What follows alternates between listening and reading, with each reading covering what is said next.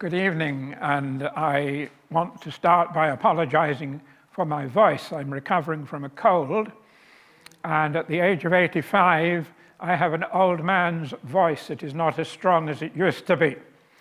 But I hope you can understand me and hear me. If you can't hear me at any point, then just raise your hand. that applies to those of you, of course, who are listening in English. Uh, those who are listening in Dutch will obviously have a separate source of information.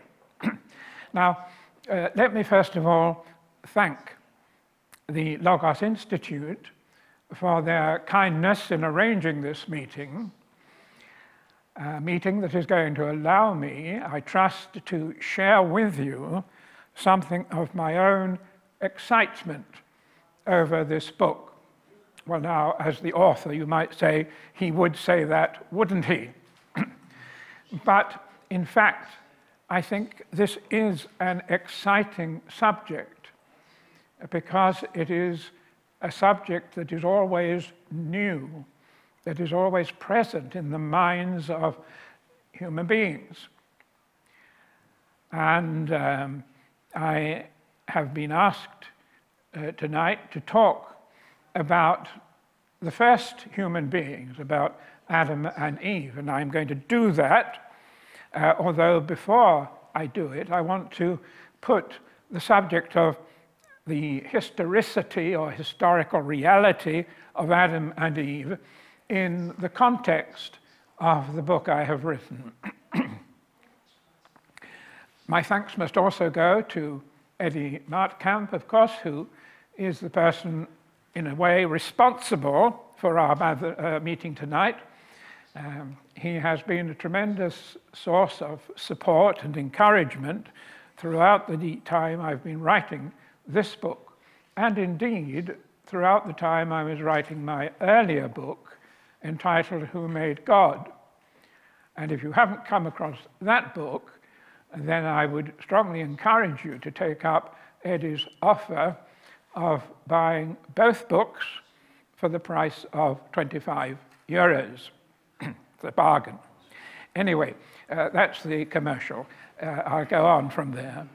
Um, finally, I, I'm sorry I cannot address you in your own language.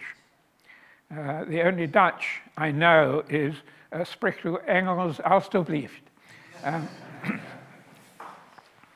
and I either get a blank stare when I say that or I get a shake of the head. So I'm very grateful to uh, Frans uh, Gunink, who's going to translate into Dutch for those of you who don't understand English. 3,000 years ago, the psalmist David asked a question. And that question is the one that is the title of the book What is man? He, he was speaking to God, he was writing the uh, eighth psalm, and he, he says to God, What is man that you are mindful of him?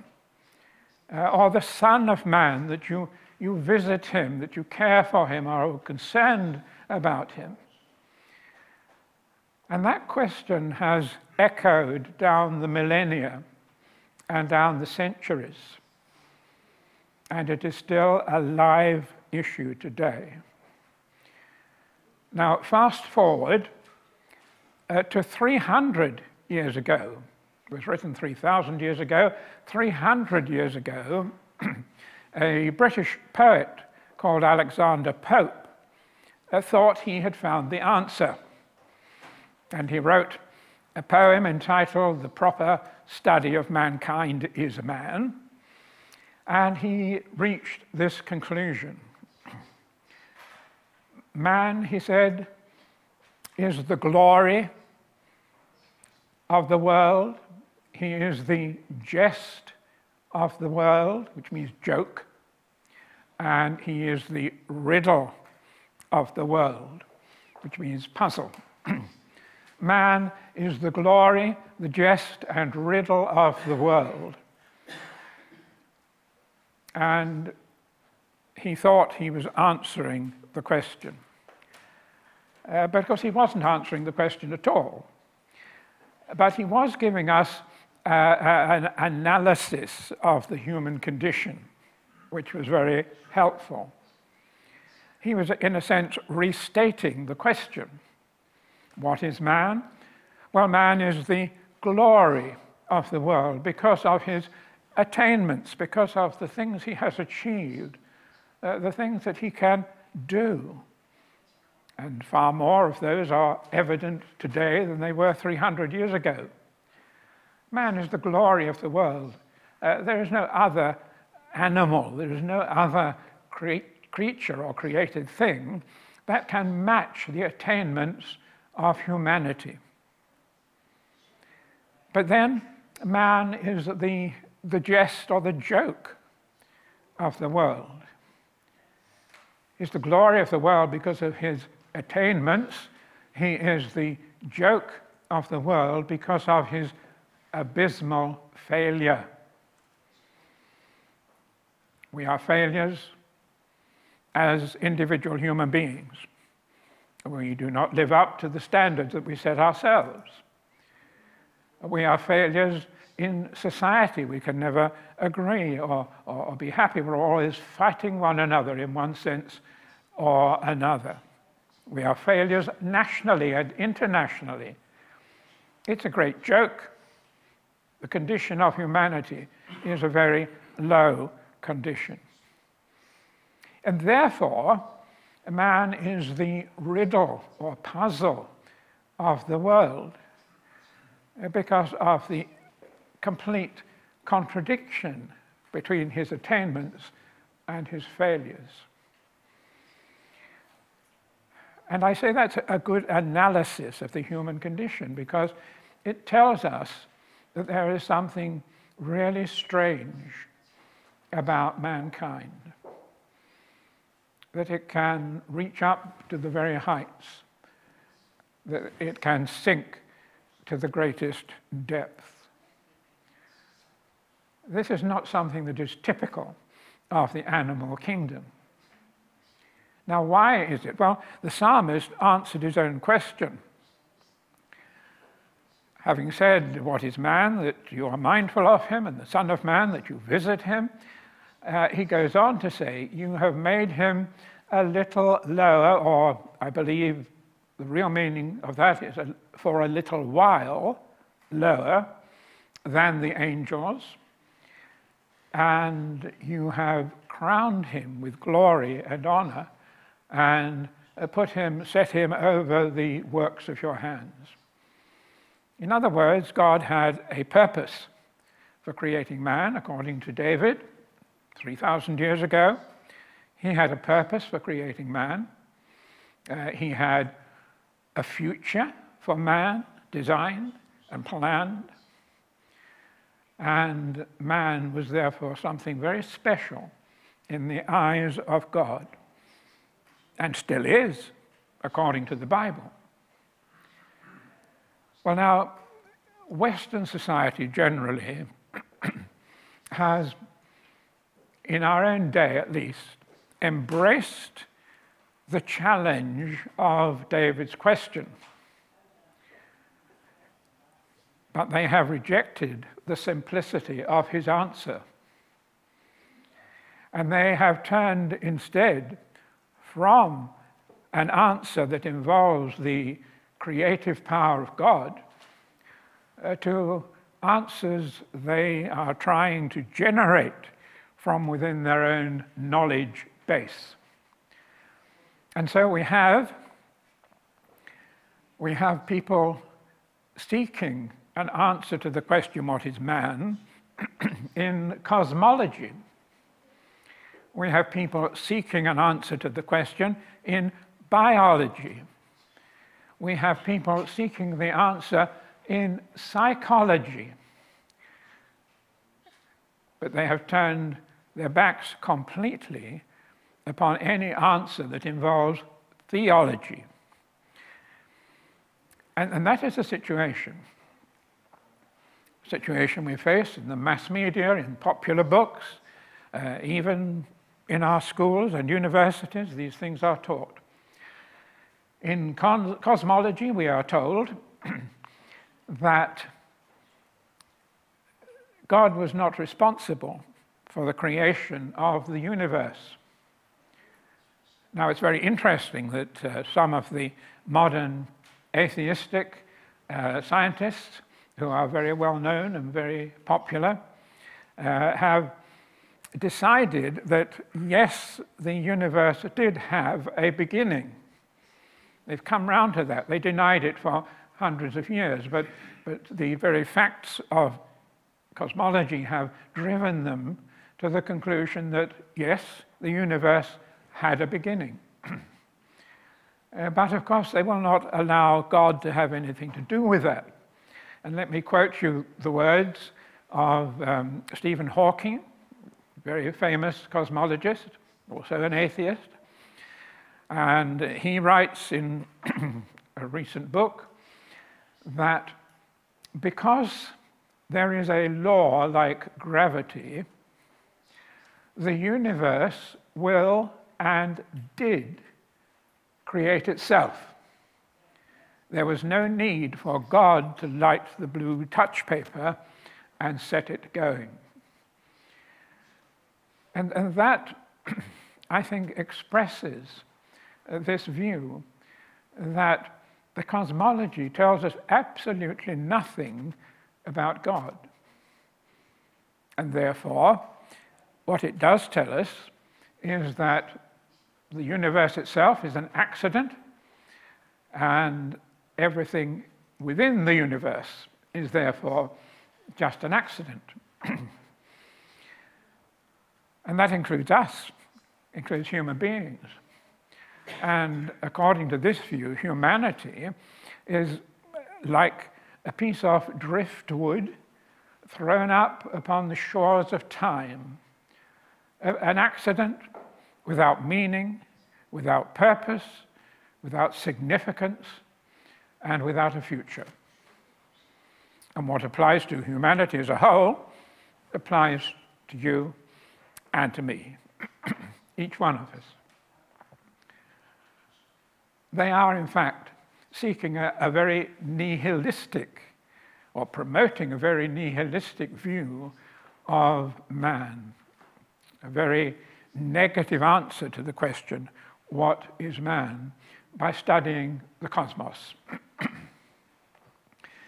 uh, others have sought the answer to the question in biology. And there, uh, perhaps more familiarly, we are told that man is simply an evolved ape. Uh, man has come into existence uh, quite by accident uh, as a consequence of Darwinian common descent. That is, all life has derived from some single accidental life form, and we are the products of millions of years of evolution. uh, we are just animals, superior animals perhaps, but animals nevertheless. And this is a very depressing view in my mind. They say it's a realistic view, but I say it's a depressing view. And, and let me uh, explain just one of the things that I have to say in the book about this. What they teach is that man and chimpanzees had a common ancestor some 6 to 13 million years ago. Depends on who you talk to, how long it was, but nevertheless, uh, we derive from a common ancestor. So there was this common ancestor uh, or perhaps I should start at the bottom, common ancestor, and then there were two branches, one leading to chimpanzees and the other leading to human beings. and then they tell us that the mutation rate, and it's mutations that are supposed to drive the process of evolution, the mutation rate for the, uh, for the chimpanzee branch was 50% greater than the mutation rate for the human branch. Uh, so chimpanzees really had, ha had 50% advantage in their opportunities to evolve. At least they had the same opportunity as man. so here are these two branches going their separate ways, evolving at the same rate. And when you ask people, well, what was the common ancestor? Technically, it's the last common ancestor, LCA. what was the last common ancestor like? What kind of a creature was it? Well, nobody knows, of course. But they hum and they ha, and they say, well, it was probably rather like a chimpanzee. And uh, at that point, my mind stops and says, well, just a moment. That doesn't seem right. Here are two branches evolving at exactly the same speed, and yet one stays virtually where it was, and the other develops in such a way that it builds zoos to accommodate chimpanzees, and chimpanzees do not build zoos to accommodate human beings. So there's something wrong here. And the illustration I like to use is this. Imagine a horse race. We've got six horses in the starting gates, and they represent six great apes, shall we say.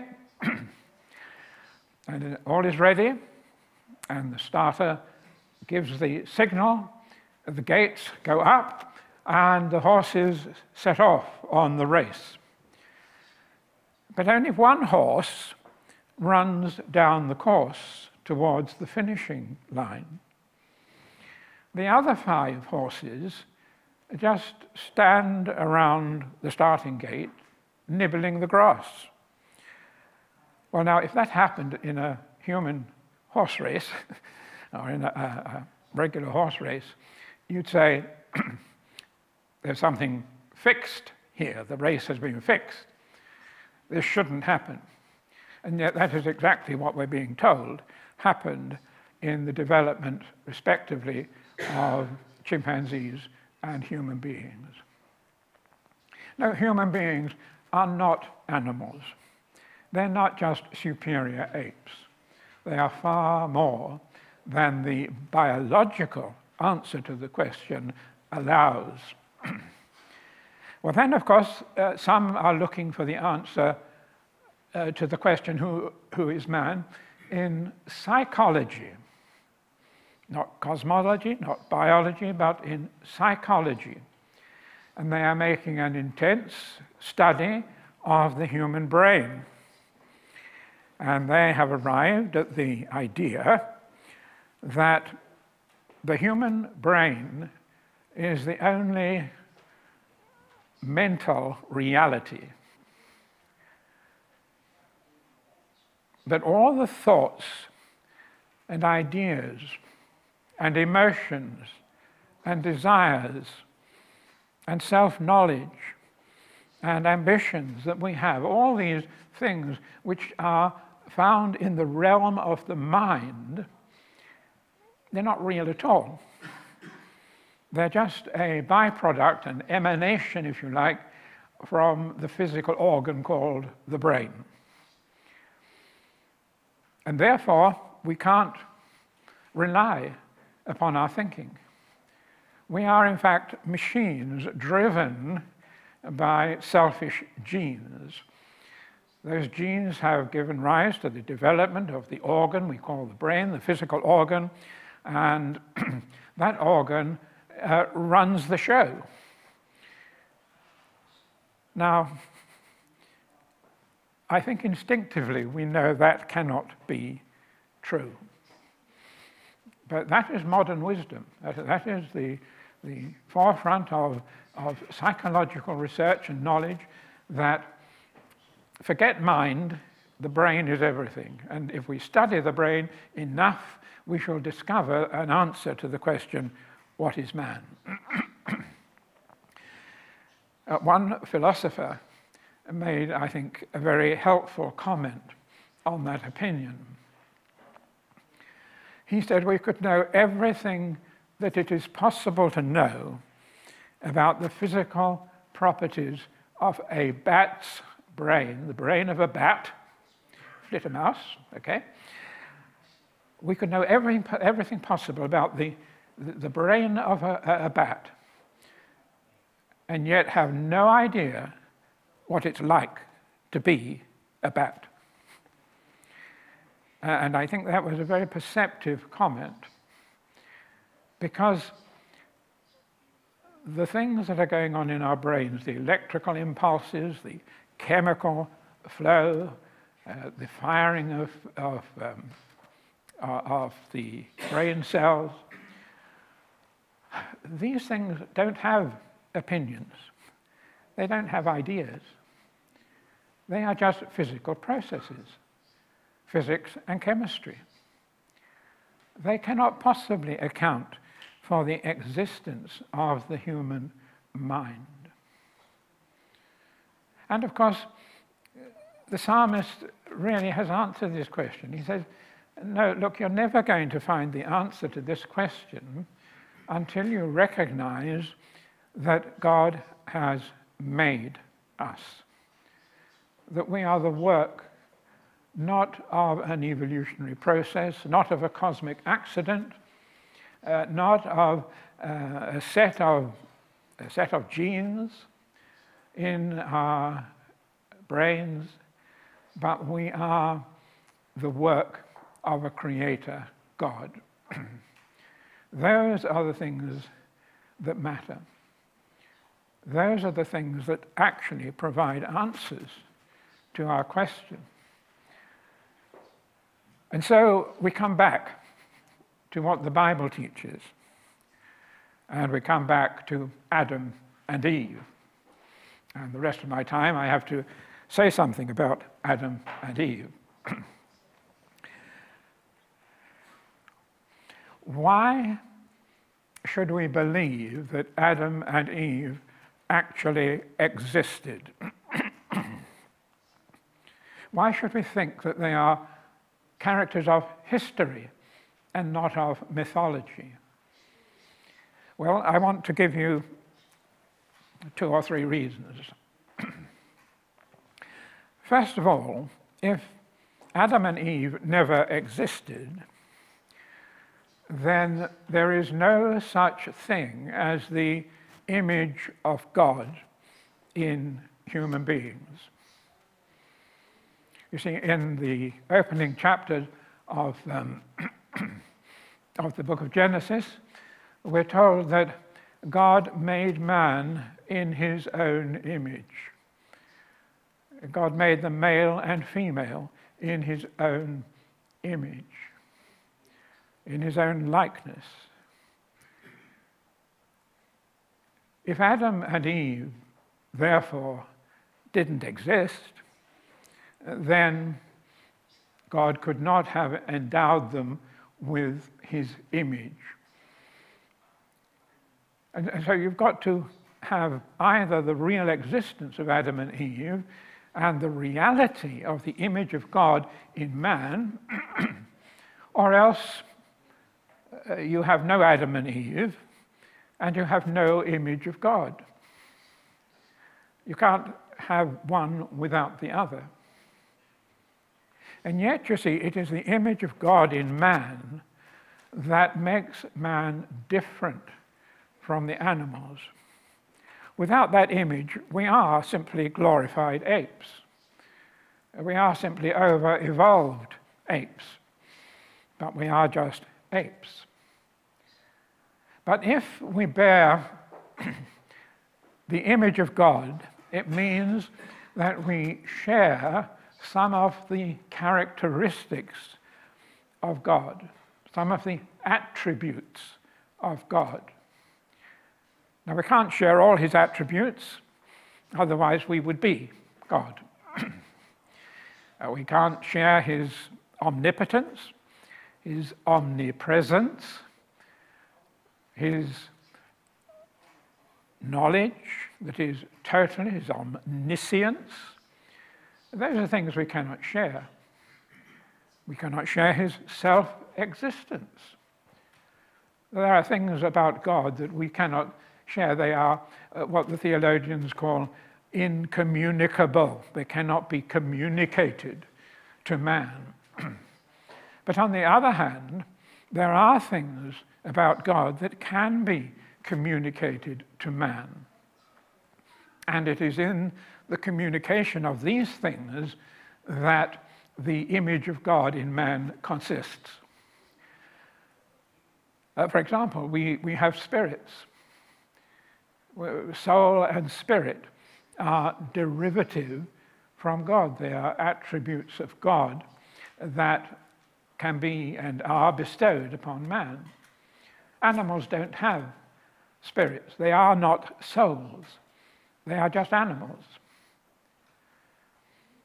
We have what I call language in the book. In the book, I go through this in some detail, uh, what I call language and logic. We have the capacity to use language, to formulate thoughts in words, and to express those thoughts. The animals don't have that ability. And by logic, I mean not simply formal logic or mathematical logic, I'm talking about the entire operation of our minds. The fact that we can think and reason. The fact that we have the ability to, uh, to conceive of and think about things that we're not looking at, or things even that don't exist. We can think about them. Uh, we have that uh, ability to formulate ideas and thoughts about things that may not even exist. Uh, this is an ability that no animal possesses. Animals have some very marvelous instincts, don't they? Tremendously impressive instinctive behavior uh, is often observed in animals, but it is just that, instinctive. It's hardwired into their, into their nature. But this ability to, to, to think um, and to reason and to plan and to conceive ideas, that is something that is the image of God in man and it is unknown in any other creature. And so we could go on. The ability of language to communicate with one another, to communicate with God. These are abilities that chickens or, or chimpanzees do not possess. Uh, and we have the capacity to, to obey law. Law and love, you know, go together. We have a capacity to love and the capacity to set standards and to, and to live up to those standards or know that we're not living up to those standards. Again, these are things, these moral dimensions that animals do not have. Well, then, secondly, that was the image of God in man. Uh, secondly, the fact that Adam and Eve lived means that it is possible to define sin. Now, this is the darker side of our question. I, I, expect most of you are familiar with the concept of quality control. Uh, that a factory, for example, that manufactures cameras or cups and saucers, they have a standard uh, which they set a standard of quality. They actually have examples. They say, this is what every cup ought to be like. It ought to be up to this standard. Every camera ought to meet the same standards as this is the ideal camera. We put it on, on a, a pedestal, as it were. Uh, we write the specification and we say, every bit of equipment that we produce uh, has got to meet that standard. And if it doesn't meet that standard, falls below the quality control criteria, then it's either sold off as a second or it's, it's thrown out altogether. Standards are set, quality control is set. Now, if you didn't have the standard, you could have no quality control. If you did not have the ideal cup or the ideal camera, then if you make another camera and say, well, does this meet the quality control criteria? Uh, the answer is, well, I don't know, because I don't know what those criteria are. Now, apply this to human behavior. If there was no real, historical, actual Adam and Eve, then there is no standard against which to measure human behavior.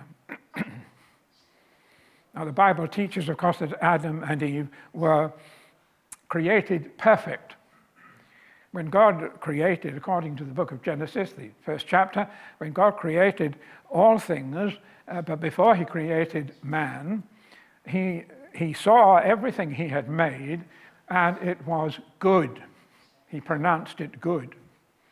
Then he created Adam and Eve, and he saw everything that he had created and made, and he called it very good. So there was an increase in goodness, if you like, when Adam and Eve were created. They were created innocent, they were created as perfect moral beings in the image of God. But, as we well know, the Bible says they used the free will that God had endowed them with to rebel against God, to disobey God, to walk out on God, as it were. And that was sin, and it was the cause of them being driven out of the presence of God. Now, if there was no Adam and Eve before the fall, if Adam and Eve are simply fictional characters, then there is no fall, and we have absolutely no criterion for sin. We have no way of defining what sin means. And those of you who know your Bibles or think about these things will recognize that that drives a coach and horses uh, through the whole Christian message. For the New Testament declares, in the words of the Apostle Paul in Romans chapter 3, um, uh, it, it declares that all have sinned and fall short of the glory of God. Everyone, every human being, no matter how good they are, no matter how bad they are, they come short. They fall short of God's standard of quality control.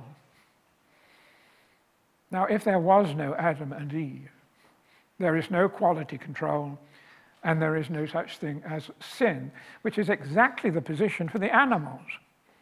When your dog walks in with muddy paws and leaves footprints right across the floor, you don't accuse it of sin. You try to teach it to wipe its feet next time, but, but you don't have any moral indignation against the dog.